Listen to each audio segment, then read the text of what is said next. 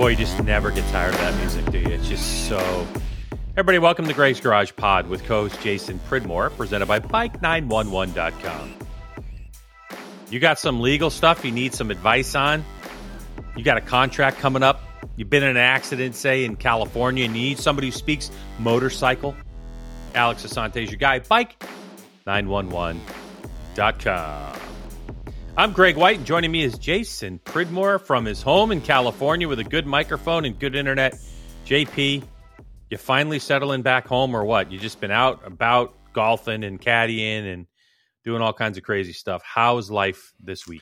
It is so good to be home, sitting in my own house, looking at your face. Bing, bang, bing. Yeah, yeah. Hey, that music. So this will be a good one for you. I'm just going to call him out because I know he listens. But Steve English says that there is, without question, that music Nope. that we start with. Nope, I don't want to hear it. Don't, he don't say it. swears. Do not say it out loud Why? because I don't want this in my head forever. He he absolutely swears that it's porn music. Oh. Now, I don't want to know how he knows that. I don't want to know. But that's the claim.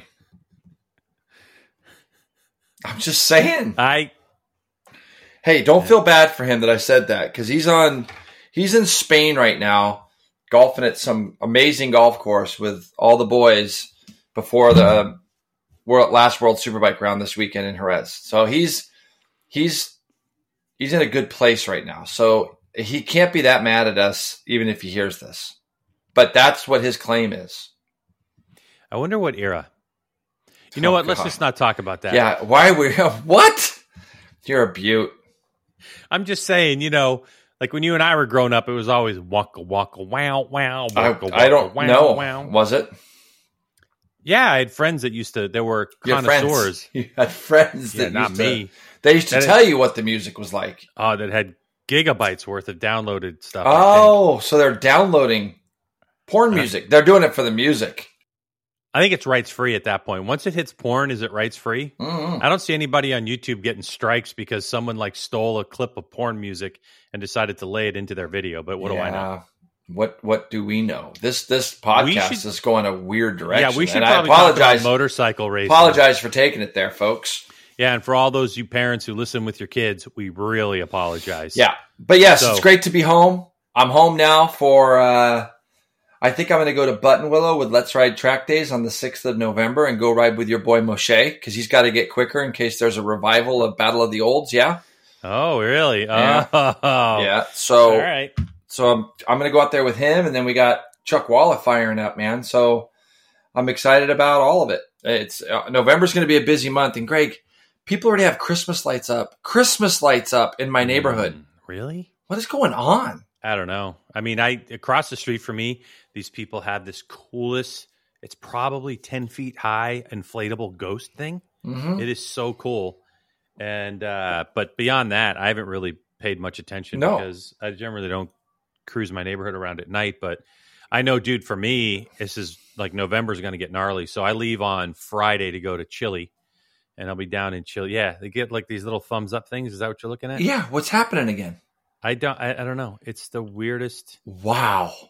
All right, so Greg and I we're looking at each other right now, and there's only two of us on this thing, right? Like we can just we just and on Greg's side of things, it's almost like someone's messing with him because I can see that there's only two of us in here. But Greg gets these thumbs up bubble bubbles that show up on his screen. Like people are giving him the thumbs up. You know what it is? I have this. I have the newest. You know what I just remembered? I have the latest uh, operating system for Mac. Okay, whatever it's called, Okay. and I have a camera icon now that's in the upper right hand corner. And if I noticed that I just clicked on it, and it has three options for the FaceTime camera: portrait, studio light, and reactions. Mm-hmm. I think You're on reactions. yeah, because it was highlighted. So I just unclicked it because it was freaking me out. I'm like, is somebody hacked in? But now I'm just kind of connecting the two. Wait a second. This only really started after I downloaded the latest Ah, operating okay. system, which Yeah. is called Sonoma. Got it. Sonoma. Oh, Sonoma. There's a racetrack we're not going back to. No, Wouldn't it be great though? I mean, like wouldn't it be great if they could fix that place and go Mhm. back? I mean, it, yeah. I, it, for me, I always loved that place. So Yeah, you were really good there. You did that place, Mid Ohio, like anywhere that there's like up and down corners, off camber crap. You always were really good I. I always liked it. Yeah, I, I did. I, I did. And Sonoma, I kind of grew up there a little bit, and um, I, yeah, I really, I, I, I it don't was know a fun how. place. It was a fun Yeah, place. The thing I never really understood in the limited years that I raced is I never really got a good feeling for a bike when it was off camber, Mm, and it always kind of like felt super weird to me. Yeah, Where do we go in the Midwest? Is it uh, Grattan Raceway has like this one section? If you're going clockwise around turn Grattan, three. is that with the left hander with all of the sealer and stuff when I was there? And I just never got That was like maybe it. the most off camber turn I've ever been through. yeah. That's that's a pretty gnarly corner. Like that was the most off camber, and yeah, but but yeah, I, like Sonoma would be. Uh, I mean, what a spectator track Sonoma was too. Great spectator track has a lot going for it. It's just too dangerous for bikes, and um, and the last couple times I rode there, it was so bumpy. And you know me, I don't mind a bumpy racetrack, but it was absurdly bumpy, and it's to the point where AFM doesn't even go there and club race anymore. That's how bad it's got. Oh, So- stinks. So you know the thing is, is it's uh, that would be one that would be great to have on the calendar um, if there was a possibility or a way that they could fix the place. But, But yeah, Jay, you know how sometimes also it just takes management. And when John Cardinale passed away a number of years ago, Mhm. the whole motorcycle thing was kind of over after he passed. yeah, he was such a good guy and a, a staple there at whatever you want to call it, Sears Point, Sonoma Raceway. Uh, what was us? What Infineon? Is that what it was called at Infineon? Yeah, yeah. Yeah. Speaking of that, actually, we could transition right to the news presented by Arai. Because you know, you ever try to helmet out in the store and then you rode with it a few hours later to find that it's a little bit too tight, or maybe you put a little weight on, or found out the same thing? Well, if you have an Arai helmet, don't worry about it. Many Arai models come equipped with a removable foam liner. It's a layer on the cheek pads and the temple area, and you can just adjust it by removing these five millimeter layers if you need to. Another great reason to check out AraiAmericas.com for more information. AraiAmericas.com. All right, Jay. So transitioning from what we were just talking about, you know, names of raceways, let's talk about some MotoAmerica news because the name of the MotoAmerica Superbike Series is now the Steel Commander MotoAmerica Superbike Series.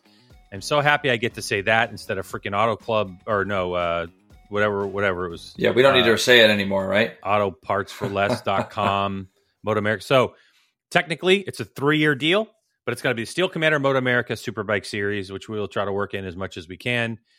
Uh, what are your thoughts about MotoAmerica landing such a big deal? I mean, this is naming the entire series, so I'm sure that it's it's for a good value and uh, good three year commitment to really, you know, get people to say Steel Commander MotoAmerica Superbike Series. Well, first off, thanks to them. Thanks to Steel Commander. Um, I know they had dipped their toe in the Stock Thousand Championship this year, and uh, I think with De Silva. So I know that they had started a team, or there was some sponsorship that was going on there. Um, and I think for all the partners at MotoAmerica, congrats and kudos to them for finding some a company that's going to make a commitment for three years to the MotoAmerica Championship. It's getting so much talk. I was I was laughing the other day because I was on a flight home from Florida and I was getting text messages from like two or three different people that are all influential in the paddock that were talking about this move, that move, where this guy could go, where that could go, um, all those kind of things. And I was like, it's been a while since that stuff has happened. And I think the announcement of the Rahal deal last year, last week that we talked about, and um, and where that's going to go moving forward, it sounds like that's a two, three. You know, they, they've made a big commitment to try to be there for years to come, where they're going to be in super sport uh, this next season, and then and then maybe move up, move forward, and you know, if they come in with a two rider team, I just think that it's encouraging for the championship. It's encouraging for the series, uh, encouraging for sure for the people at MotoAmerica, and um, and I and I hope it, it I hope that partnership works out great. So there's rumors that Steel Commander wants to step up from the Stock Thousand class, possibly have a superbike team next year, which is going to be another opportunity like you're talking about. If you don't know, by the way, Steel Commander is a prefabricated steel buildings, really high quality stuff. If you own some property or, you know, e- even Jay, there's a huge trend in these steel building homes. Mhm. So people literally, instead of, you know, making it out of your normal, you know, sheetrock and wood, people are now looking at steel and these steel buildings. I have two friends actually that live and built in the last couple of years. So that's what Steel Commander is a big business. They promote a lot of US steel as well. Um, and there's a connection there. I think the owner used to race some years ago. And, you know, the, what we're finding, especially for people that are around our age, is they may have raced as a kid, maybe even in their early 20s, and then they kind of had a family, had a business, and now they turning their heads back to racing, seeing success of MotoAmerica, and they're saying to themselves, look, I've established this business, it's money. And if you go to Steel Commander's website and you go to the very top of the page, there's like an About Us kind of section, and it talks about the team. Um, if you like mouse over, it says Steel Commander Racing, right? And it it it has the press launch in there about being MotoAmerica. But one of the things that strikes me is that they're talking about getting into multiple types of racing, eventually getting into NASCAR, getting into you know motocross and that situation. So it seems like Steel Commander is definitely here to stay. If they're going to expand their team, it's amazing if they do that, as well as the fact that they're at least in the series for three years. And I'm not sure if I didn't read the press release fully, and I feel bad about it, but I'm not sure if, if Stock Thousand is going to stay the same. You know what I mean? If it's Yeah. going to if it'll be the Steel Commander MotoAmerica Superbike Series and Steel Commander Stock Thousand class, I'm not really sure what's going to happen with that.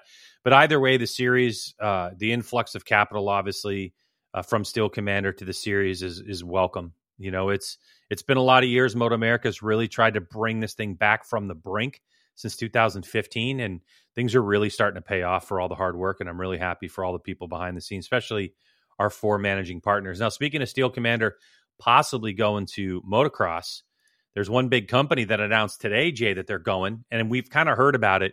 And what spawned it was there's a guy, an Italian guy named Tony Caroli, Cairoli, who is from Sicily, and he's nine time off road world champion, and he's done it all with KTM. And it was announced just a couple days ago or yesterday or something that there was a split between Cairoli and KTM, which took a lot of people by shock. And so what I knew last night was Ducati's coming motocross racing. And indeed, they announced today, Jay, that they are going motocross racing. They're nine, you know, and it starts off with nine time MX world champ. Antonio Cairoli will join Ducati as high performance test rider and new program uh, eh, for the new racing program. There's even thoughts that when they do have a team, that they're going to have him as the manager. Well, But I think that they're starting in Italy, right? they're starting in Italy. They're going to start with the Italian Championship, I believe. But uh, very interesting because here you have traditional uh, street bike manufacturers, you know, that have kind of eased their way into it. You have Triumph, obviously with. Ricky Carmichael and all that Crazy, stuff, yeah. and then they make a adventure touring bikes. There you have a staple. Ducati's made adventure touring bikes now into into moto. So you can see the strength of that part of the motorcycle industry that there's money to be made there. But what do you overall do you think about Ducati kind of splitting away from uh, you know, their their their roots? I mean, when I say their roots, we all know before World War II, they were making typewriters and stuff. Yeah. Like they they were kind of forced into making motors just because of the way the war was. But Yeah. and here we are. But I mean, you know, you you can kind of say Ducati is based in street street riding. You could. I mean, that's what they're associated with. And I think that this goes to show that the off road market, as far as people getting on dirt bikes, people riding in the dirt, it's still the easiest way to get on a bike and learn how to ride, obviously, because you can go anywhere. You, I mean, back in the day when, when we were kids, uh, Greg, you could literally pick up a dirt bike and go ride at that empty lot that nobody knew who the lot belonged to and that kind of thing. Now you just can't do that. But there are still numerous places and areas where you can go ride a dirt bike um, and learn how to ride a dirt bike and and move forward. And so it's great to see Ducati and Triumph getting involved and um, trying to go challenge the you know the big four or five brands out there, including KTM in that. Um, obviously, you, I mean, what is it, Greg? You got six brands now, I think, with the four Japanese. Then you've got Husky and you've got KTM, which are you know essentially the same. You got Gas Gas, that again is kind of all the same stuff, Same, but yeah. but you've got you've got brand names out there that people will associate themselves with. So even if your bike is a KTM but it's branded differently, that's the brand that you're loyal to, isn't it? I mean, so I think that um, Ducati and Triumph have picked up on some of that. And if you look at the heavy hitters that they got involved to help them expose their brand more, Ricky Carmichael, obviously with Triumph, Tony Cairoli, who's like you say, nine-time world motocross champion is Tony Cairoli, and as well as um, you know motocross the nations champion, I believe, with Italy. So I mean, you look at where he's at, and he was with KTM that whole time. I think he was with Yamaha for a while at the beginning of his career, um, if I'm not mistaken. And then, uh, but he's been with KTM. He's won world championships with them, and now he gets kind of poached away by Ducati to go and, and develop this program. An Italian working with an Italian company again. So I will say this about Ducati: they are very much loyalist to their nationalities, which is great. I mean, I think that the fact that they've hired somebody like him to come in and help them um, is cool. So it's going to be neat. I mean, imagine going to A1, not obviously in 24, but maybe in the next year or two and seeing, you know, Paolo Ciabatti at the at A1 as a Ducati representative for their Supercross team, you know? I'll tell you what's going to be very interesting to me is how if Ducati ends up coming here to the States to race, you know, if the program is successful in Italy and expands, is the business model because we know that from a Japanese standpoint, the business model has been if you have a team, you know, if you're a support team, we're going to give you bikes, we're going to give you parts, we're going to give you even potential a little bit of budget. Then you got to come up with a secondary sponsor, more that that type of stuff. KTM, Husqvarna, Gas Gas, all on board with that. But Ducati is not in the business of paying for stuff as a sponsorship. I mean, in the years you and I have been in racing, there've been very few years where Ducati's actually paid. I mean, even if you look at Warhorse, you know that's they're a customer they they buy those bikes from Ducati. They basically get an engineer that they pay for and all that kind of stuff. They're not a sponsored team. They're a customer of Ducati.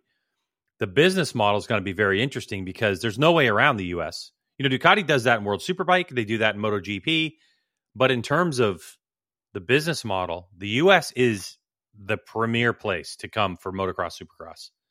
There is no secondary you know it, it's not a domestic championship it's a proper world championship. We have people that compete from all over the world here and you can say you know FIM and the motocross the nations once every whatever it is couple years and all that. But the reality is the best racers in the world race supercross and motocross here in the states and so this is where you have to be. But so yeah. watching ducati come in and be like wait what's the business model like?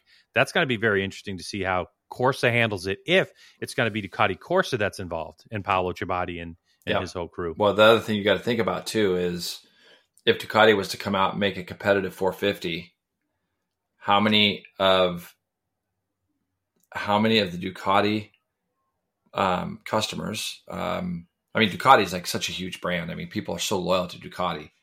How many of those guys are going to go out and make those super motard bikes? I mean, there's going to be Ducati sure. super motard bikes everywhere, and there'll be some middle aged guys jumping on the Ducati motocross bike and and bending themselves up. So they got to be careful with that. but but yeah, what a great what a what yeah. A cool you know thing. you know what's funny, Jay is what what you often see with adventure touring bikes is that blend, right? You see like maybe someone who rides off road or you know motocross on the weekends and they're getting older and they don't necessarily want to do all the jumps and they they go to adventure touring because they can take some of their off-road skills some of the street riding skills. Then there's people like me who are primarily focused on the road and who are so-so off-road right? Yep. Yep. Yep. Not like i was the first time that i yep. rode off-road no you were presence. awful. Yeah you were dreadful. But anyways we don't need to go into stories greg because it'll take too long. You were dreadful. What's next well, first of all, I was used to reverse shifting, so I didn't realize I was in. And here we go. I, I tried I to deflect it, people. I tried to deflect it. Anyway, it'll be interesting to see how it all pans itself out. I think the Triumph thing has taken years. Ducati announcing now, I, they're forced into it because of the Cairoli situation. So if they're going to start off in the Italian World Championship with a team, you know, it's not the Ducati team, right? They've already partnered with a team over there. It could be three to four years before we ever see them in the states. I think.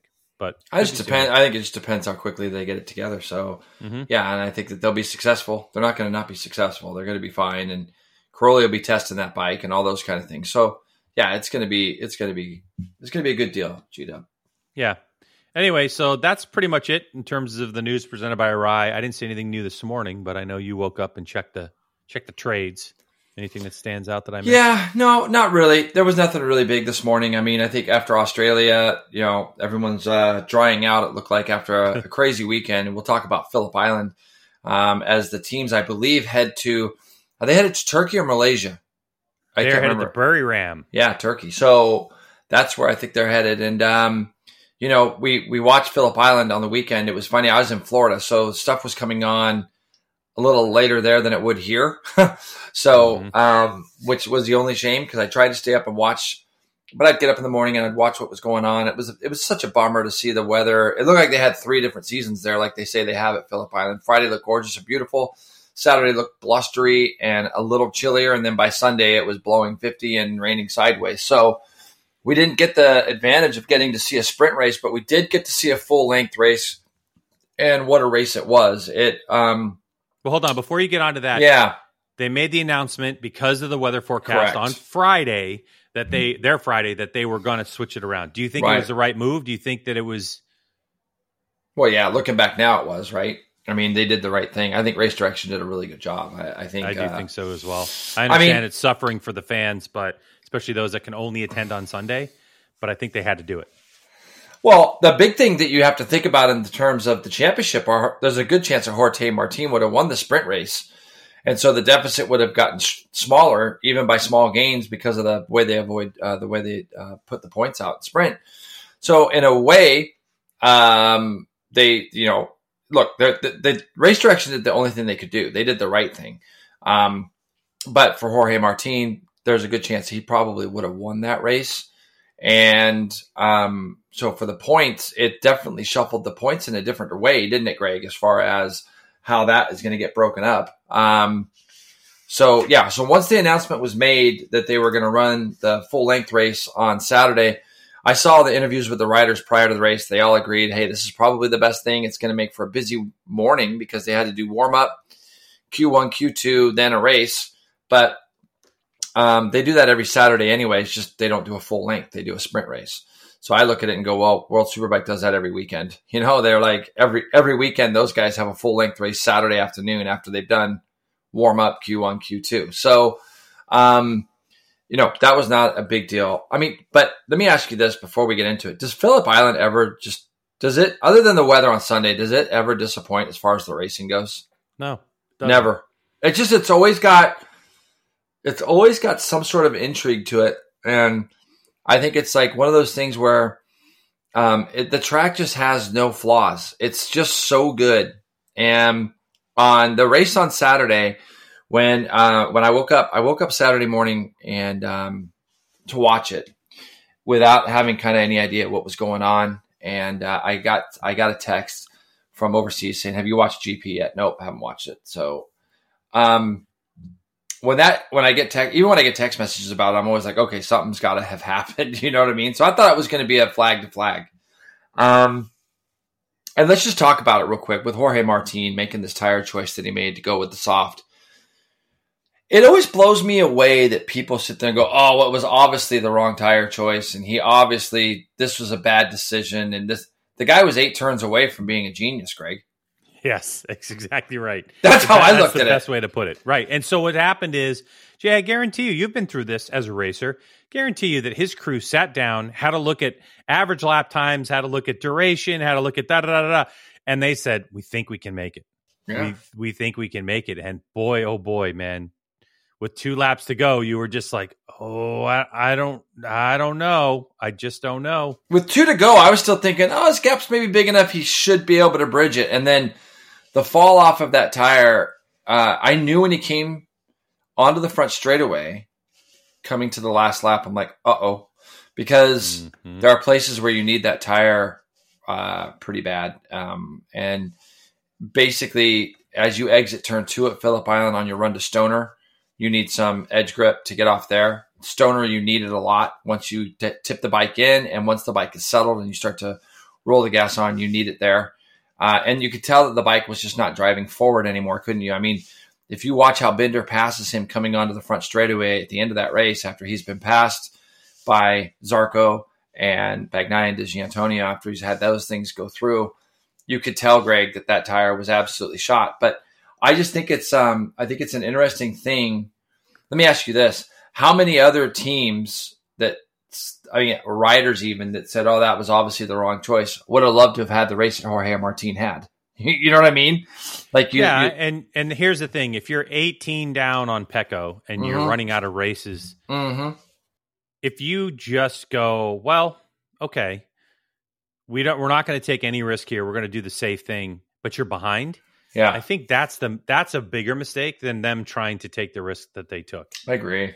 I agree. So what it ultimately turned into, Greg, was just the craziest of cool podiums, really, when you think about it. Like, I don't know about you, um, but I always pull for guys that a guy like Zarco, guys won two Moto2 world championships. He's been bounced around a little bit um, in, in MotoGP.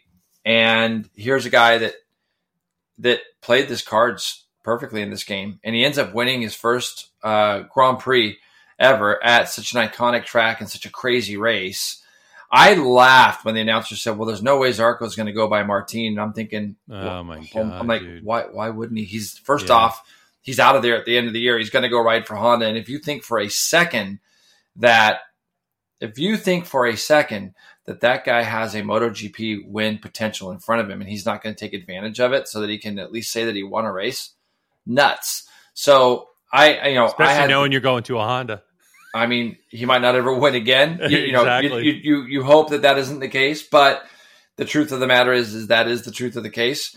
Um, so with all that said, it's it's for Zarco. What an incredible win for Bagnaia. It's it was pretty funny watching him kind of going like there was a slinky effect, wasn't it, Greg? In the middle of that race, he'd fall back and he'd catch up and he'd fall back and he'd catch up, and it was almost like it was almost like there for a while he needed a guy in front of him to help pull him forward, you know and and he, I did kind of I did right. kind of mention it last week though, right? Like I said that they really struggle on Friday. They've been having this pattern of struggling on Friday, and he didn't make it to Q two again. Yeah. The thing about Nuts. this, the thing that I didn't think about, and I should have thought about it, but I didn't know he wasn't going to make Q one because I moved him in fantasy. Okay. silver, which ends up being it was a really big mistake that I did that, but um, was the fact that if you looked at the forecast and you knew the tire choices that you had available, yeah, I would have taken the risk in Q1 to go with two soft tires, and that paid off for him and got him onto the front row of the grid. Yeah, which helped which helped him overall. Where normally, if you run a normal dry weekend, if you go to Q1 and you burn that soft tire in your allotment, that you really don't have another one, right? Just to get on, just to get yourself into Q2 that that's the rough bit about it was I was like, oh yeah, duh, you could burn an extra tire or two in terms of or, you know selection because it doesn't make a difference. You know you're going to go rain tire, right? Like on Sunday, right? So right, right. anyway, the the Pecco thing, yeah, in the race I thought, oh he's out. Oh wait, no, he's back in. No wait, he's out of it. No, he's back into it. Yeah, and, it was uh, wild. It was like a crazy effect at the front of that mm-hmm. race. And uh, Zarco beats Bagnaia, and then who could ever like be disappointed with the guy finishing in third and Di Giannantonio, all the things that he has probably gone through in the last two, three months with all the rumors of Marquez kind of kicking him out of his seat.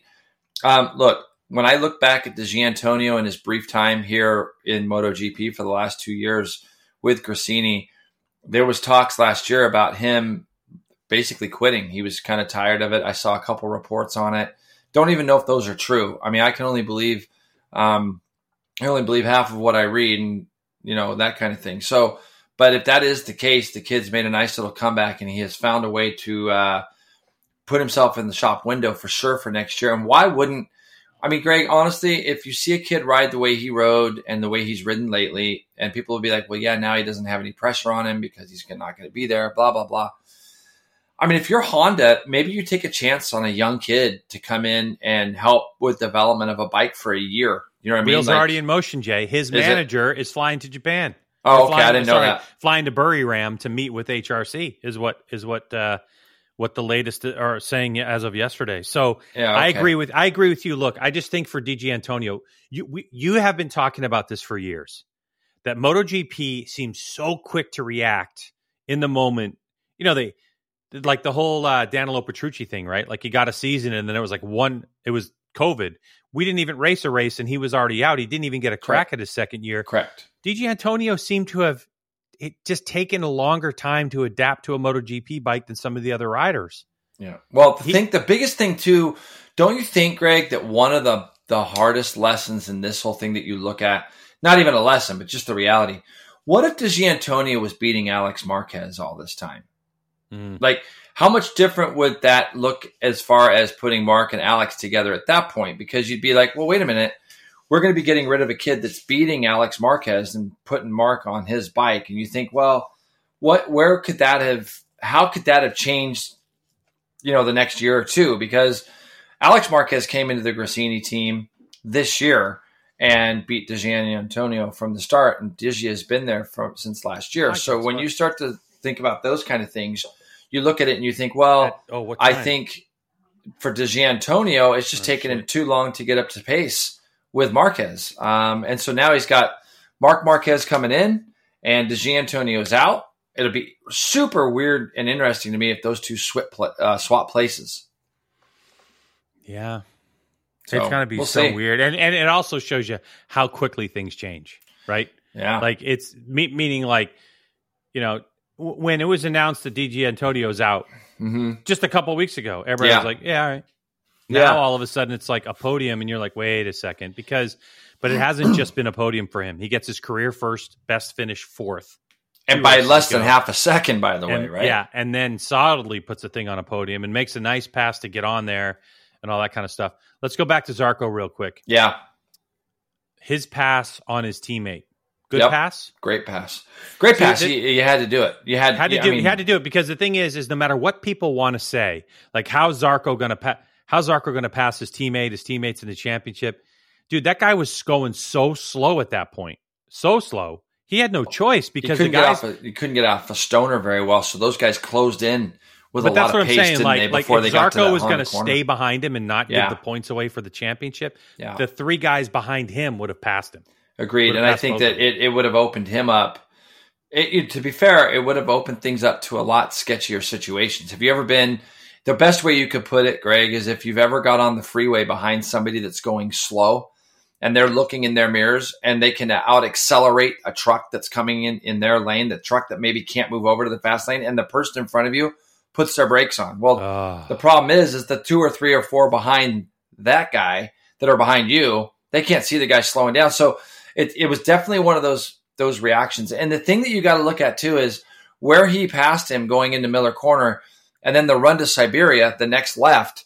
That was really what won Zarco the race. I don't think anybody had anything for him, anyways, and mm-hmm. I don't mm-hmm. think Bagnaia was willing to take the chance to try to do something with Zarco in the last couple corners, um, because at that stage right now, it's it's Bagnaia versus Martin. All he cares about is beating Martin. And the way Martin came back backwards, he knew that Martin wasn't going to have anything for him, meaning Bagnaia.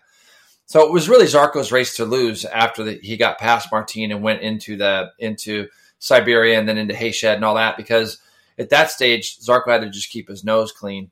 Um, and I saw this morning where Di Giannantonio said, and I thought it was really good. He thought to himself, he if it wasn't Martin and Bagnaia in front of him in the situation when Zarco went through, Di Giannantonio said he would have tried to have been more aggressive, but he wanted to be respectful to those guys, you know, racing in the championship, which I thought was was pretty cool. Um, his move on Martin into the Hayshed, by the way, is a big one going into that that fast right. So, yes. but you can't deny him. And and look again, going back to Zarco, what a win! What a way to do it! You got to see the backflip again. Did you see the picture of him I think it was on Crash or I can't remember if it was on Crash or Bikes, but he's doing a backflip off his motorcycle his bike with his, yeah, with his team around him. Lane. And he's yeah. like looking at the camera, smiling yeah. upside down. I'm like, yeah, it's pretty cool. Pretty it cool. It is cool. It yeah. is cool.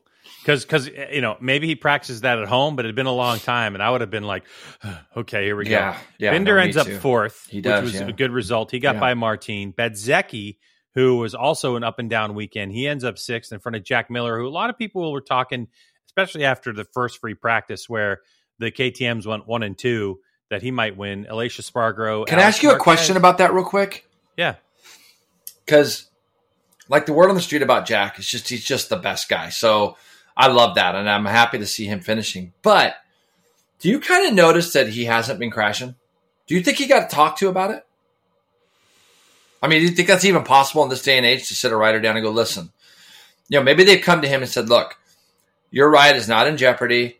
You know, because all along he has stayed pretty true to like I've got a contract for next year. I'm not going to be a test rider with the Acosta stuff. He's like I'm Mhm. I'm going to be here. Do you think that that KTM would sit a rider down and say, "Listen, your job is under no stress. You're here next year with us, no matter what."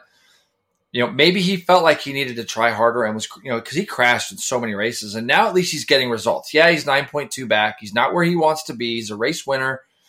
But on the flip side of it, do you think that they could have said something to him along those lines? They certainly could have. Yeah, I mean, am just curious. not? I mean, yeah, It's I've never seen a team that just says, "Hey, congratulations, thanks for signing with us. Here's your money and crash as much as you'd like." Yeah, yeah. I mean, like Jack to me is almost like trying to find his feet again, just a little bit. Like I, as a writer, I know how important it is to have confidence and to be able to go like, okay, here's the situation. I've had some ups and downs. I just need to just, I need to put a band-aid on this for a little bit. And he finished his seventh. It's not like he finished horrendous. He had Elation, Alex Marquez right behind him in eighth, and ninth. Bastianini ended up tenth. Um, and so you sit there and you kind of go like, like for Miller, it's kind of where that that's where he belongs, unless he's moving forward and, and finishing. Do you know what I mean? Yeah, I understand what you're saying. So so yeah, you got Bastianini tenth. Vinales is just an absolute mystery to me. Still eleventh. Mm. Marini, Oliveira, uh, Quartararo, and, and Marc Marquez, who was up front at the beginning of this and slips all the way back to 15th. Two non finishers were uh, Fernandez and Mir. Mir had a little help, it looked like. Oh, Um, yeah. Overall, like, it was a shame not to see the sprint race. Um, but I thought that this Grand Prix, for me, had a lot of intrigue. Uh, it was a lot of fun watching. And, um, and I just, it's, I think it's just the world that we live in. To to go back to what we started this conversation with, Greg, is is it blew me away how many people were had, had come out to condemn Jorge Martin, and I'm like, the guy was eight corners away. It wasn't like it happened five laps from the end and he went from first to twelfth. It's like he was eight corners away. I, I mean, at the if you look at it and you go, he lost the championship because of Phillip Island. Okay, you, you can make no, yeah, you I can make think that debate. yeah. I think that you have to roll the dice. You know, I mean, what are the what are the chances that a satellite team, a private team that's renting bikes from whatever the situation is? I mean, I know that Jorge's on a full factory bike, but but just like think about that team is is their job to win the championship or is their job to get Ducati manufacturer points and to get race wins and to promote their sponsor? And I think in a way, I'm not saying you shouldn't be going after the world championship, but you've got to take a risk to go get Pecco because Bec- Pecco with 18 points and only a couple races left is kind of sitting in a position where he could he could give away second place to his win, but Martin had to win to dent the championship, and you got to roll the dice on that particular case. If you go out there on everything that everybody else is on, then you're just doing what everybody else is doing, and they knew what was coming. The commentators knew what was coming. It just he just was so close to making it happen. Yeah, but the commentators are always talking about tires from the first from the warm up lap. That's all they talk Yeah, about. So I couldn't really, I can't get on board with that. That because that's their only narrative. Those guys haven't raced and been in that position in their lives, so they just go based off of what they they they talk about that stuff all the time. So yeah. in this case, it wasn't hard to see that he wasn't getting away. Once he got up to that two second lead, he was just trying to manage, and he did a great job of it all the way to the end. So, um, you know, Speak- and the, speak- and, speaking and of the that- other thing is it twenty? Sorry, Greg, is it twenty seven points? Is that what it is now? right right now the championship lead. Yeah, because I know this is going Uh. to sound crazy. I still think Martin's going to win the championship. I, I, as great as Bagnaia is, I see this race coming down to the finale at Valencia. I honestly do. And there'll be a lot more guys involved in the championship when you go to a tight and twisty track like Valencia. Now, if Bagnaia can pull pull out um, a win, um, I know this week. I said Turkey earlier. I meant Thailand, so I, I meant I, I meant to say Thailand. But so um, you know they're going to go to this next track, which is uh, it's it's going to be a good track for Ducati again. A lot of fast, a lot of accelerating out of slow corners, um, or a couple of those at least. And I think that that's going to be a good track for Ducati. Um, but then they go to where they uh, where else they go to? They go to Sepang, I believe, um, and they go to Doha, I believe. So Sepang, Doha, Valencia. That's how it is. yeah, and they do that. They do Sepang, Doha, and Valencia back to back to back. So, um, busy times for MotoGP. They're going to be looking for this week off after they after they race in Thailand. They're going to be looking for that week off, aren't they? And um, Mm-hmm. 27 points isn't hard right now because you have a lot of guys, a lot of guys that are running up front, and you've got guys that have already signed with other teams and manufacturers that are not going to care about those two guys' championship. I feel. Totally agree. Yeah. Totally agree. Um, let's go to the other race, the full race. The only other full race we had on the weekend was Moto 3. Yeah. And that was Deniz Öncü ends up winning by four tenths of a second over Sasaki. Kelso, and that was in the rain, by the way, right? It was a full wet race. Yeah. Yeah. Kelso ends up third, four and a half seconds behind Australian. Australian. Yeah, Yeah. which was great. I mean, there were there was actually late in that race, you really thought that Kelso had a chance to win the thing. Correct. Uh, Veijer, Fernandez end up fourth and fifth. Uh, Rossi in sixth. Uh, Furusato in seventh. Masia in eighth. So it's a rain race, Jay. It wasn't, uh, you know, your typical, you know, situation. There were a lot of riders. One, two, three, four, Mhm. eight, nine riders at DNF who crashed out of this race. yeah. Munoz and Moreira and Alonso, and there were quite a few people that crashed out. However, what was so interesting to me, you talked about the commentators before. I don't know, middle of the race, Deniz Öncü has two like rear end big slides, and they were Big like, "It's over, it's over for him." Yeah. He's got the warnings, and I'm just like, "What are you guys talking I about?" just don't get it. I know. what are you talking about? Like the dude, it's rain. Everybody, the best way that I've described rain racing to people who don't know, like people have seen road motorcycle road racing in the rain and have said to me, like, "Oh my god, you guys ride in the rain." I'm like, "Yeah, we have these deep groove tires and they're super soft and everything." But it's more like moto. It's like uh, it's almost every corner. You know, if if it's not a steady light rain, which creates the same conditions, it's it's different, and that's why you see lap times get a little bit quicker and a little bit. If, if it stays the same, they go quicker and quicker because the riders are figuring out corner to corner to corner. And so for a guy like Öncü, he was just like, "All right, I can't go as hard there, but I'm going to figure it out in a different way."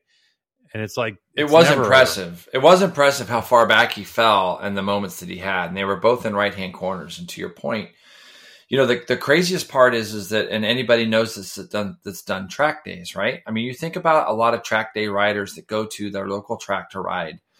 Every session out, they're trying to find their limit of what grip or traction is. Every lap that they go around a racetrack in the dry with grip, um, there's a number of riders that I've worked with that you'll get in behind and you're riding with them and they come in and go, Oh my gosh, my bike's all over the place. And you show them the video and it's like, no, your bike's not all over the place. You're going through different, the faster you go, you go through different strokes of the suspension and different, you're going to get different feels of what the bike is actually doing.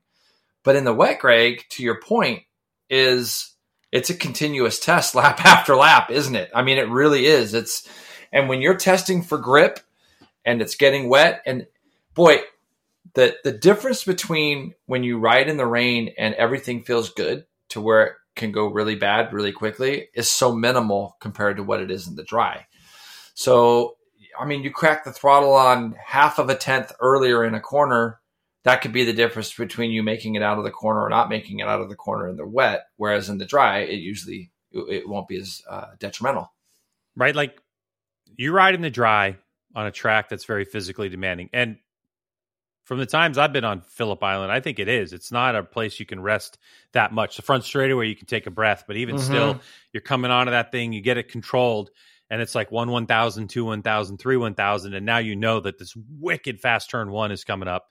And every now and then you'll see like a bird or something. But anyway, for the Don't you always part- feel though, like when you come out of that last corner, to your point that like you only can really rest till you just go over the crest because you know, Yes.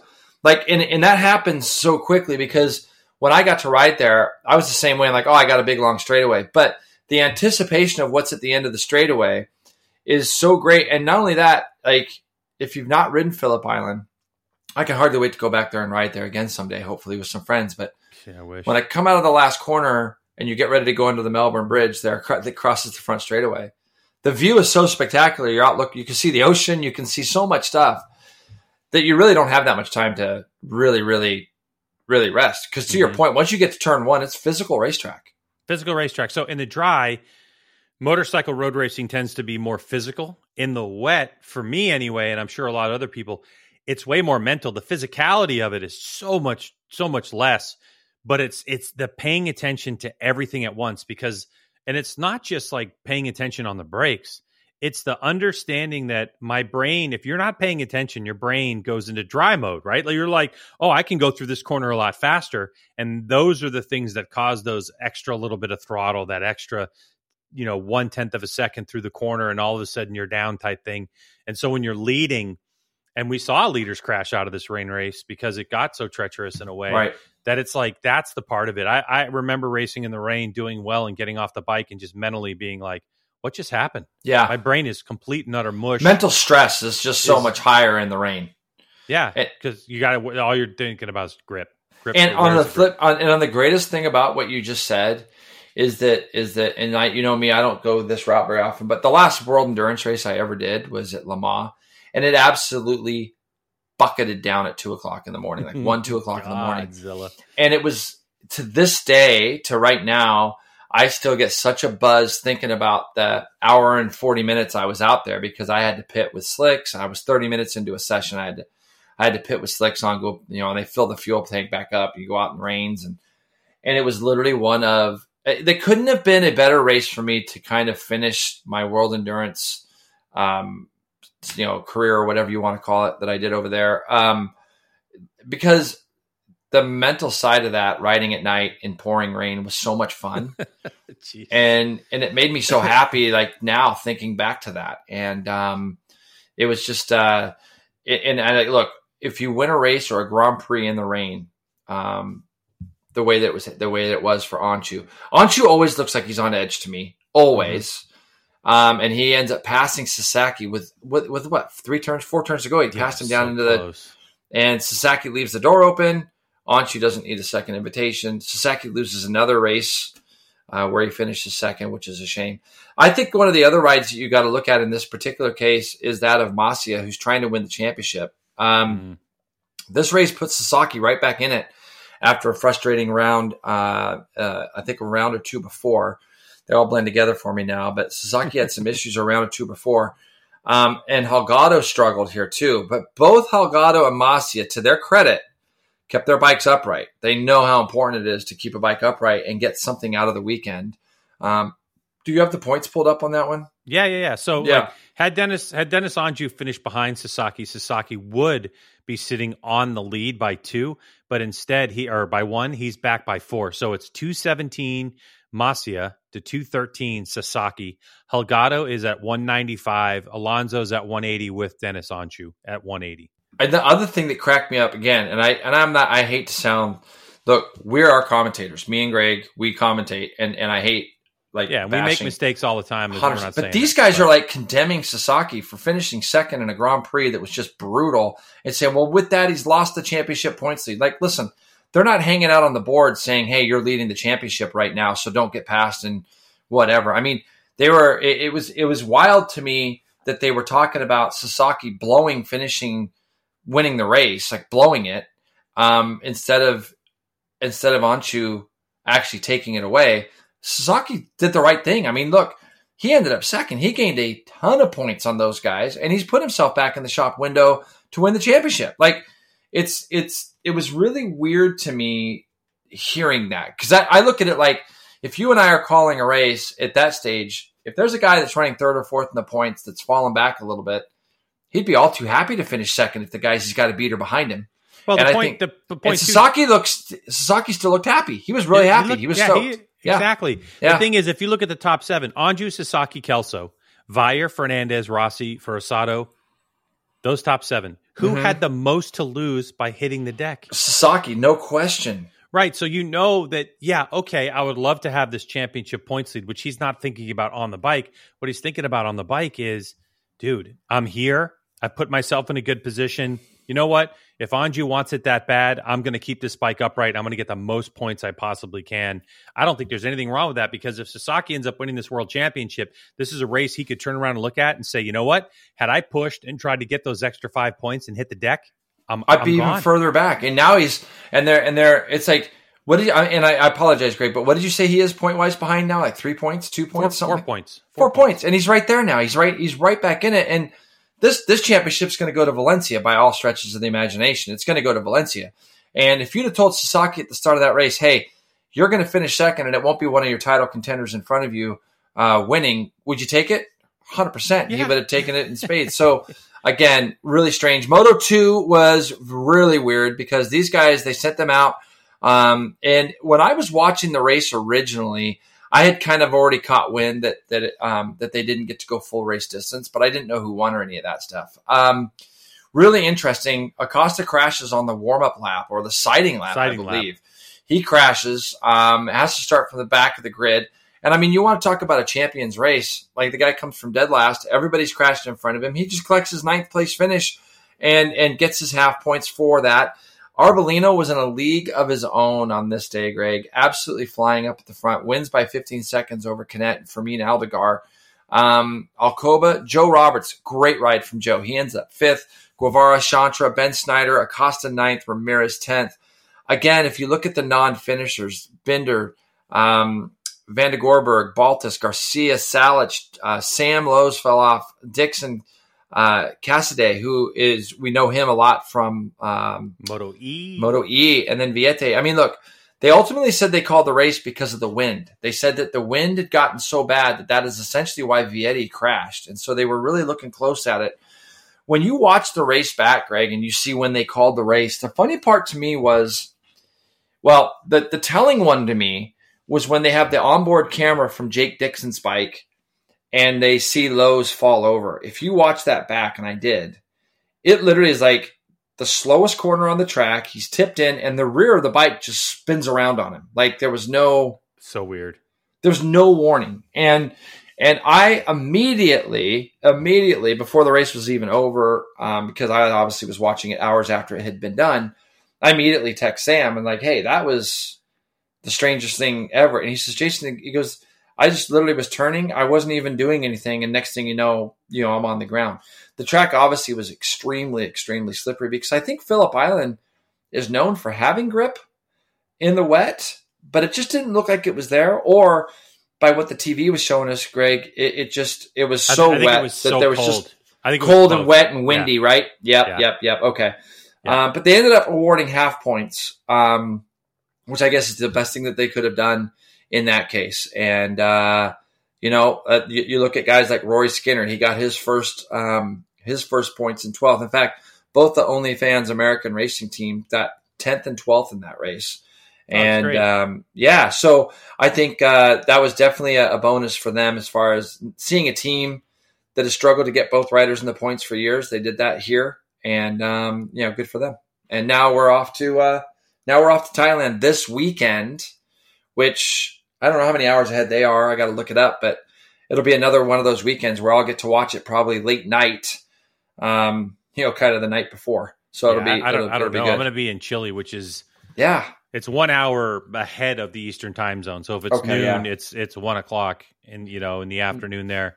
when So are you gonna- leaving for that again? Friday night, and Yeah, then I have an, I have an overnight flight. I land early Saturday morning, Okay, yeah, like yep. at nine o'clock in the morning. So I'll definitely be able to watch the racing probably probably on Sunday. yes, You know, yeah, I, yeah, I, yeah. I won't be up to to like not when I'm working and all that stuff, but yeah. In yeah, the in the. Moto 2 championship, Acosta leads. He's got 280 now and a half. So he's got a si- 50 56 point lead over Arbolino, right? yeah, Yeah, but Jay, but this is the thing about winning a championship. If you look at normal scoring and you look at Tony Arbolino winning the race and you look at Pedro Acosta and his problems that he had on the sighting lap, he couldn't get the bike started. He had to start from pit lane, all this kind of stuff. And you would think that Acosta, had the thing gone full race distance, would have been able to make up some more points on it or whatever.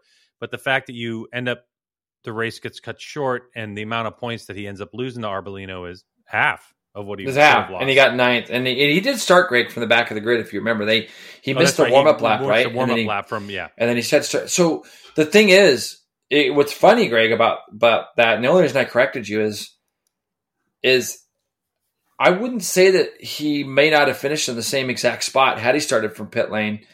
Starting from pit lane probably would have put him at a lot less risk. Can you imagine what the first two or three laps were like for him? Couldn't see being anything. Right? couldn't see anything. He's right in the middle of that that that horrible pack of riders where anything could happen.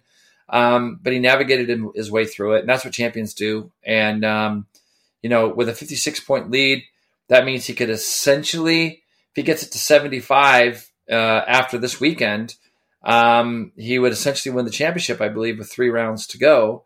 And uh, that that's providing that he got it. I, I know he's got to get 19 points on somebody, but really it looks like where he has the most potential to win this championship will probably be Malaysia in a couple of weeks' time. So for Acosta, it was a, a big deal. What about for you with with the old fantasy stuff? Oh, Um, G Dub, I hate I hate to say this to you. mm. I'm whooping your ass now. Just real quick. well, Where- no, because I made a big change. I don't give a shit what you did. I'm telling you, I'm whooping your Ah. ass. Okay. I had to go backwards because I earned nothing. Okay. So, So what I- you want to hear something some- crazy though? Yeah, go ahead. I had first, second, third, and fourth in that I race went- for just a a small second. bit. I went up in the rankings. bit. I went up to 201 from 202. Did you? Hmm. Yeah. From I went from I went to 201 from 202. Are you really going to consider that a big jump? I know. I'm, I went up. I'm just Hey, saying. it's an I up. went- I You went, went up. up. Uh, yeah, I went up. Do you know where I'm at now? Yeah, I can just do a search here. I'm Let's. Douche. 140th. Wow, look at you. Yeah. And at one time in this race, because I have Martin, Bagnaia, Binder, and Di Giannantonio, at one time I had first through fourth in this race. And I'm like, okay, who's going to balls this up for me? And um, I ended up getting second through fifth. I still have all my turbos that I will be using. I've got four races to go, and all my turbos sitting here staring at me. So I, I still think I can get in the top 100. Okay, tough guy. I'm just saying. I was 230 something at one point in this thing, and and and getting a ton of shit from you. So I spread the love out a little bit on my teams. I, I traded away two riders, and so now my team is. I got rid of Bezzecchi, which he was worth like five mil, and I traded out Mir, who was worth a mil, and I ended up getting Binder at three point one and Jack Miller at two point three. And who helped you do that? You did, and then, so that's why I, that's why I, I had such a crap weekend. Oh, so- oh, that's nice. That's nice. Well, I actually I put traded the- out. How about this? Before the race, I actually traded out Di Giannantonio for Miller because I thought, well, Miller's not a bad value, and I had the KTM team, so I thought it's not going to be a bad. But it didn't take. So when I went in there, I'm like, oh man, it didn't take, and I got Di Giannantonio, and thank God I did. Mm, Yeah. yeah, yeah, Yep. yeah. Very, very All right, lucky. so so Digia is is two point one million and Miller's two point three. I think that if you look at Digia, he's gone eighth, fourth, and third in the last three races. yeah. Miller has gone six, seven, seven. So he's pretty solid right there. Yeah. So we're gonna have to see how things go, but I got enough budget right now to switch out Miller for Di Giannantonio. Yeah. if I trade Miller and and for some reason Di Giannantonio's value goes up after Friday, which I'm not sure if they do that because Di Giannantonio just went up 300k. Mm-hmm. Then mm, Well, know, right. They are. They're. It looks like Thailand's like 14 hours ahead of where I am. So it's it's going to be. It's actually a good time to, for the fantasy for me because or for uh, being out for us. If you were back here, I know if it's what is it. So it's going to be 10 hours for you. mhm. So um. So you'll still be able to go to bed at night and watch a little bit of something. That's a little going bit of it, yeah. Yeah, my team is worth a lot. My team is worth 22.6 million right now, and I have half a million in the bank still. I'm 100k away from being able to afford Zarco because he goes DNF, DNF win. Does Zarco go on a run? Is the question. Yeah, it's hard to say. He's only 2.5. So, yeah. Yeah. So, anyways, um, Hmm. going through it, let's just see real quickly who's leading our championship now. We have got Kingfisher still at the front there, and uh, he's still got a turbo left over AMA Someday 91, Moto Ranch 46, GP Wanaabi, um, who we talked about on the podcast before, is there. Sick Forever is fifth with no, with none left. Now, when you look at the top five, Moto Ranch 46, GW still has two turbos left. Two. Ooh. So yeah, Motor Ranch 46 could be the one to beat right now. He's only How many 30, points? Only How 33 points points, back. only 33 points back. There's how many races left? Four. Four. Four With with, two turbos. turbo, two turbos. Okay. Kingfisher's got one though, so they got to be able to use those turbos like good. Also, DJ 30X isn't that your boy? Yeah. He's got two turbos left in seventh. What if Yeah. he wins? He he's way too far out, dude. If he wins, actually, I'd be super delighted if he could win because it'd be cool giving him the the Arai helmet and the and the. He's got no motorcycle right now, as far as I know. So I don't know who he'd give the Q fives to. But second Yeah. place gets Q fives, third place gets Q five S's. So But he's still got a course- chance. I mean, he's less than a- what is he? hundred points back. So yeah, I mean, hundred points back. There's a possibility. The like turbos you, help, man. if you look at AMA Someday ninety one with the big jump, Turbo Martine, which I thought was a good move, just didn't quite work out. But still, Martin alone, 52 points. Bagnaia got 35 because of the turbo. And then AMA Someday 91 has Bezzecchi and has a Leish with Ducati and KTM. Red Bull KTM is there. That's a really solid team. But the most value for it is right now is Moto Ranch 46 at Yeah. 24.6 million. Wow. What a team. What do they got? They got. They have who do you- Martin, Bagnaia, Bezzecchi, Oh. and Vinales with Ducati and Mooney VR46. That's that could be it could be the team could be a big a Yeah. big launch for them in the dry, you know. Vinales is such a weird rider. Anyways, but when you know, look a little further down, Dude, the he was first, P3 or something after. That's why I moved him to gold and yeah, the first, the first guy on the list, one of our favorite names, who has all three turbos left, is the shit idiots. The shit idiots. So yeah, uh, that's pretty great. So running in twentieth at twenty three eighty two. So there's still quite a few points back, um, but got three turbos left. My boy Troy Simmons back there in nineteenth. What a mighty fall he has taken because he was leading for a while, and uh, not anymore. So Zaplantis took a big hit this week. what do I got? Twenty one forty nine. You know who also has a really valuable and really strong team in eighth place is Stefan 1975. Yeah. Martin, Binder, Vinales, Ducati, and Red Bull KTM, but only one turbo left. So he's Yeah. right behind my boy uh, Dan Yazza by 0.75 points. So Yeah, Dan's got the edge with two turbos if you can use them, but all eyes right now are on Moto Ranch 46. yeah. Two turbos, fourth place, 33 points, yeah, 33.75 points behind. Oof. Kingfisher, you better be pooping yourself right now. Nervous. I think I think we I think we uh I think we do a small interview with the winner of our of our fantasy league too. I think it would be fun to just five minute interview. Like, don't you think we should throw that out there for fun? no, I don't. Really, But I do. if- Oh, dude, it's hard enough getting you on this thing on time with a microphone that works. Now you're You to think? have some rando. Yeah. Oh, now you're just calling our listeners randos. That's not very nice, is it? What a dick move. Richard move. I Uh, don't listen, Richard. Yes, sorry. Dick for short.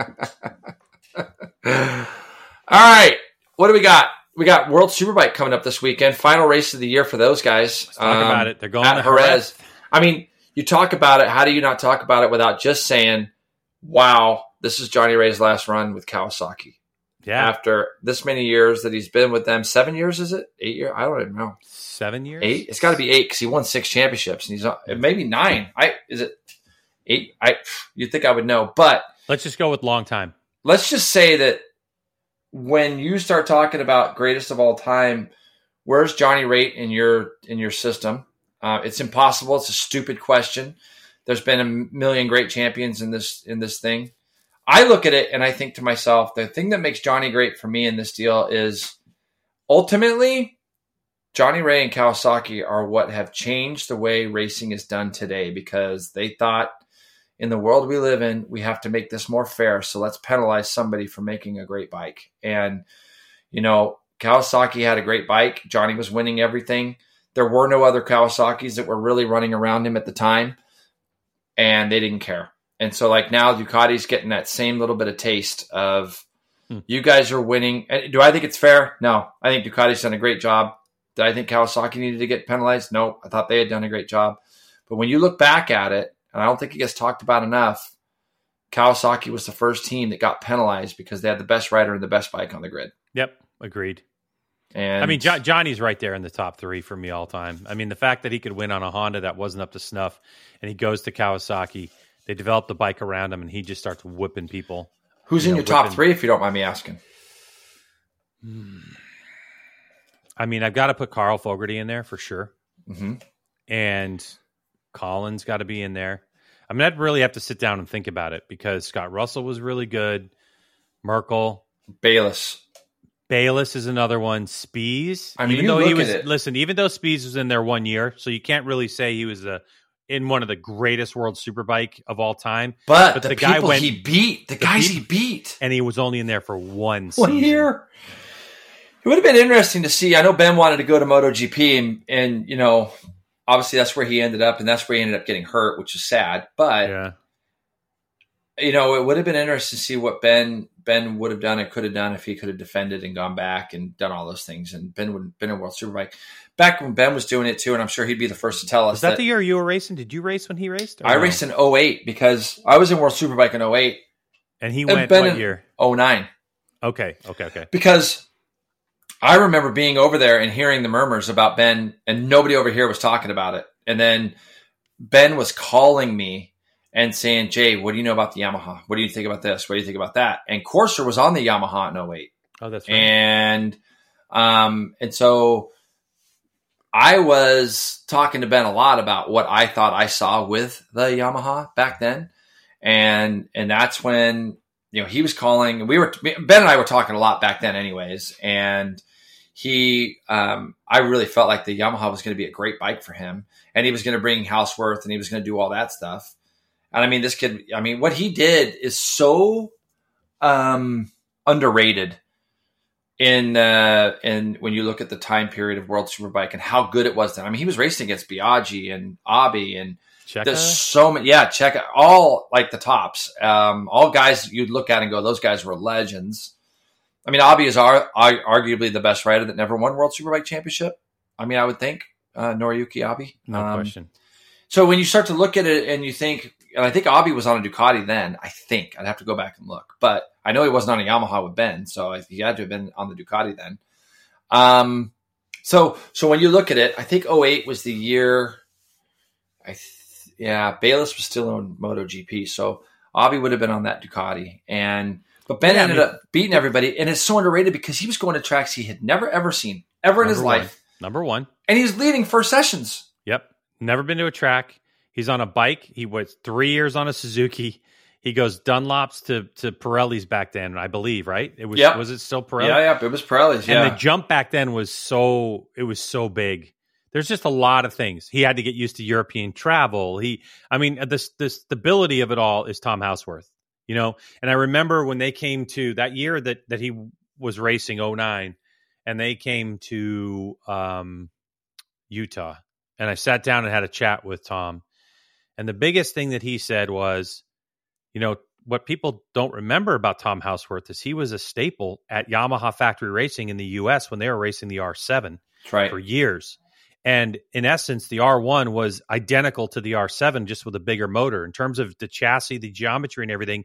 And so after the first couple races, Tom said, I'd had enough with the direction that they were going to to basically make the bike work. And he said, I went back to what I knew about the R7 in my notes, and we basically made it that bike. And that's when Ben really started to take off. And so Didn't I, Ben win the first races of the year at Phillip Island? um, We'd have to go back and really look, but I mean, it was like Yeah, but it wasn't like he.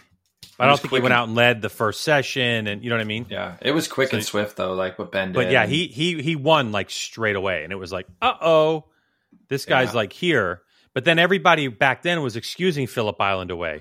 Well, it's an American style track. It's left correct. I do remember everybody, some of that. Yeah, and all that. You know, all that kind of yakety yak. So let's see. So yeah, so Ben wins it in 09. If I go back, can I go? Yes, 09. This is I love I love good websites. Um, let's see. The first race of the year was Phillip Island, and no, he, he it was Haga, and Spies ended up winning race number two. Two. I remember him winning there. I do Yep. remember that. He and Haga's on a Ducati, right? Haga. I, he had to be. There was no yeah, other I'm pretty sure. He, I know he rode an Aprilia for a while, but I think that was yeah, after. yeah, he was on the Xerox Ducati. That's right. That's right. He's on the Xerox Yeah. Ducati. Yeah, That was the 1098R. Uh, Neukirchner, remember him? He was on oh the my uh, gosh, yeah, the Max Neukirchner, yeah, Kagayama. yeah. Uh, so Rea, Johnny Rea, Leon Haslam, Regis Laconi, Troy Corser, Sykes, uh, Max Biaggi, Checa, Wow. I mean, so there you go. Look at the guys that he beat. He beat world. Few, he beat Ruben Ray. Schaus, I know I Rea mean- was young, but he beats Rea. He beats Biaggi. He beats Checa. All world champions. Sykes, world champion. So I mean, what Ben did um, in that year, I you know, incredible. I I- who else has done that?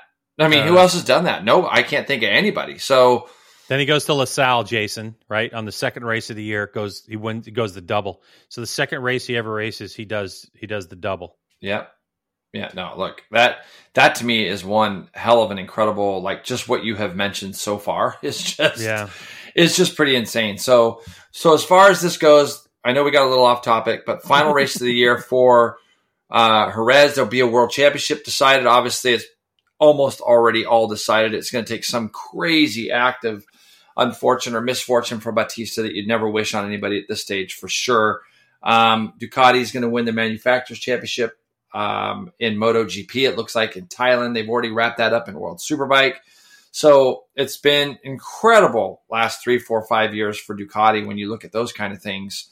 Um, and I think that the the talk is going to be around. Wow, Johnny's last race with Cowie, Toprak's last race with Yamaha. I think those are actually going to probably be bigger, bigger stories than Bautista winning the championship. Will be people are already looking forward, looking ahead to 2024. Our guy Gerloff is coming off a tremendous weekend in France. He's going to be looking to go out um, and do well at his final round or final race of of the the year. He'll be back with Bonovo next year. I saw some murmurs today about um, who do you got right now, Greg? You got Baldassarri, you got Philipp Öttl, you got um, Loris Baz, who we both love. They're all looking for rides next year. Baldassarri got let go or moved on from the GMT 94 team. So, um, where does that all end up? Bradley Ray, I heard, also is possibly in that mix. So, you got all these guys. I think there's like three rides available on Yamahas, Hmm. and you got four riders trying to find the seats of where they're going to end up or where they're going to be.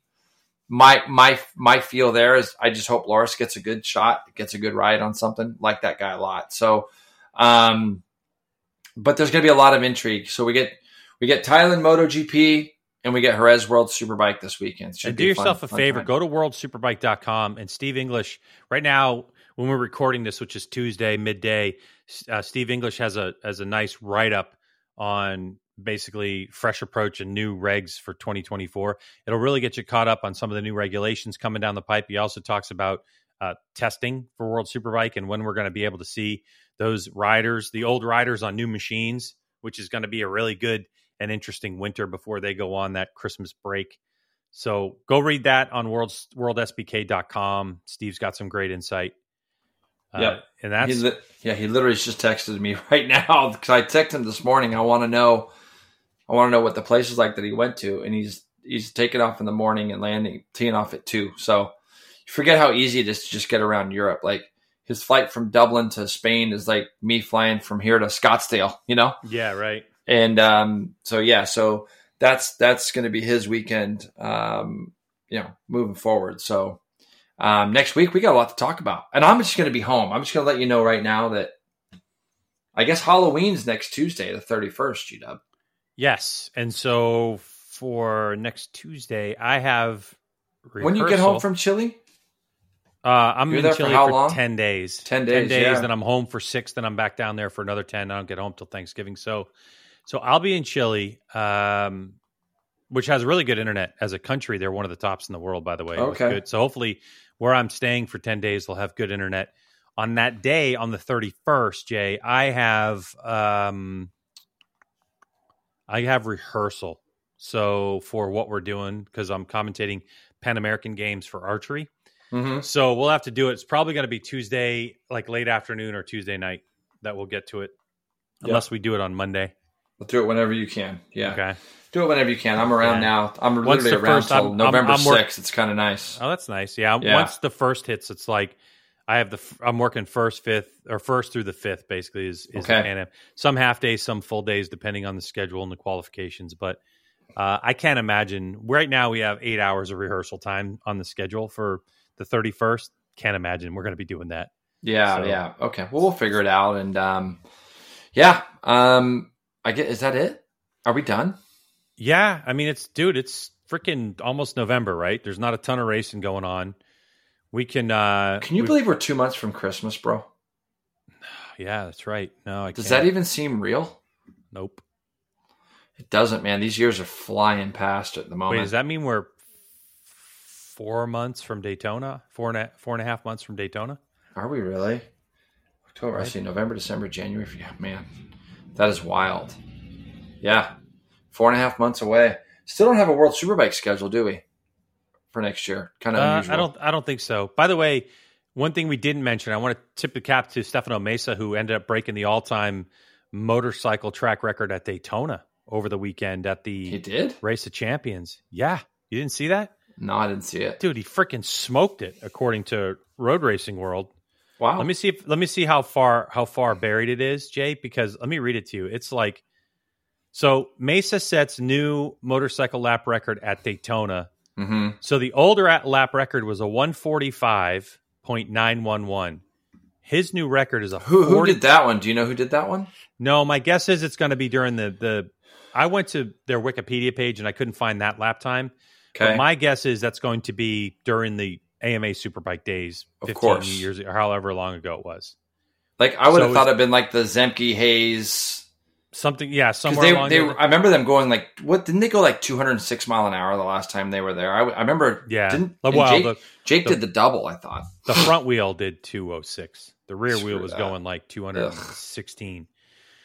So the new lap record from a 45.9 is now 44.0. Jesus. Yep, exactly what I said. And he did it on the on the Tytler's Cycle BMW Superbike. Oh, he did. I didn't Mhm. know that. So he On- wasn't on his cowie. Wasn't on the cowie. He was on the, the BMW on Pirelli's. So what does that tell you when you look at it? Dude. What kind of times those guys would be doing now? Imagine like if Stefano had three or four bikes to draft off of.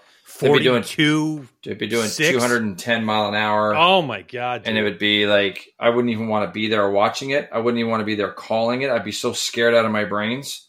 yeah. Um, I mean, I know what that place was like back in the day. It was. I just told somebody this the other day because they asked about Daytona, and I'm like, you know, when I was a kid, Daytona had this lure about it, like, oh, you got to race Daytona, and I could hardly wait to get there, Daytona, Daytona, and I just imagine all the people, all the kids that are like that right now, like they can hardly wait to do the Daytona 200. I was that guy. I was like, oh my god, it's the greatest thing ever. At the end of things, when I started to wind down from Superbike, it literally the last four or five years I would go there. I just wanted to leave there in one piece. That's all I cared about. Like I winning the Daytona 200, as important as it was to me, and for all the great riders that have done it so many times, especially I mean I'm talking on big bikes, super bikes at the time, okay, because that's that was my era. It got to the point where I just wanted to be safe. I just wanted everybody to be safe. I didn't want anything catastrophic to happen on the bankings because it just got to the stage where I had a motor blow come off of the turn four banking and it blew so big it blew out the front and it blew out the back. Front and rear wheel were covered in oil and i went through the tri-oval and i had the bike all the way up against the wall just trying to stay i didn't want to go down to the bottom. I was too scared to because i didn't want to put oil everywhere. And i remember coming to a stop down in turn one going i, I just don't even want to be here anymore like Yeah. i don't want to do it so i'm glad that the 200s on 600s now i definitely think it's a lot safer um, even though they're going extremely, extremely fast. But um, it's that lap time by Mesa. Wow, take your hat off to that. That's that's fast. yeah. Yeah, If that team sticks around, maybe he's teammates with uh, Cameron Beaubier next year. Who knows? it's so weird all that situation. Hopefully, we'll have some more news on who's going where, what's going on. Like Warhorse, Ray Hall, Tytler's. We already know. I mean, like JD's got to fit in there somewhere. Where's JD Beach going to be because he just He wins a race? I mean, there's so many things that are up in the air. I mean, it would be so sick if Estenson came back. Um, Yes. like they say that they might. You know, it's like it'd be great if they came back um, and dipped their toe back in. Even if there's a way they could run a just a one rider team or put Dallas somewhere. Um, Well, I know Tommy told me that they're only going to come back on a on a class that they can build stuff. So it's it, if they come back, they're only going to be either, in twins or they're going to be in Superbike. Yeah, well then that would be perfect scenario. Put JD on Superbike, put Dallas on a Twins Cup. You know, and that that would be amazing to have them back. And um, I got to talk to Dallas super briefly at Jersey, and he's just a, just a kid you just love, man. He's just Yeah. a good dude. So, Yeah. anyways, everybody, thanks for listening. Um, we're rambling right now. G Dub, thanks. Have a safe flight and uh, down to Chile, and you and I will be on the blowers, I'm sure, talking. Everybody have a great weekend. Enjoy your racing. Talk soon. See ya.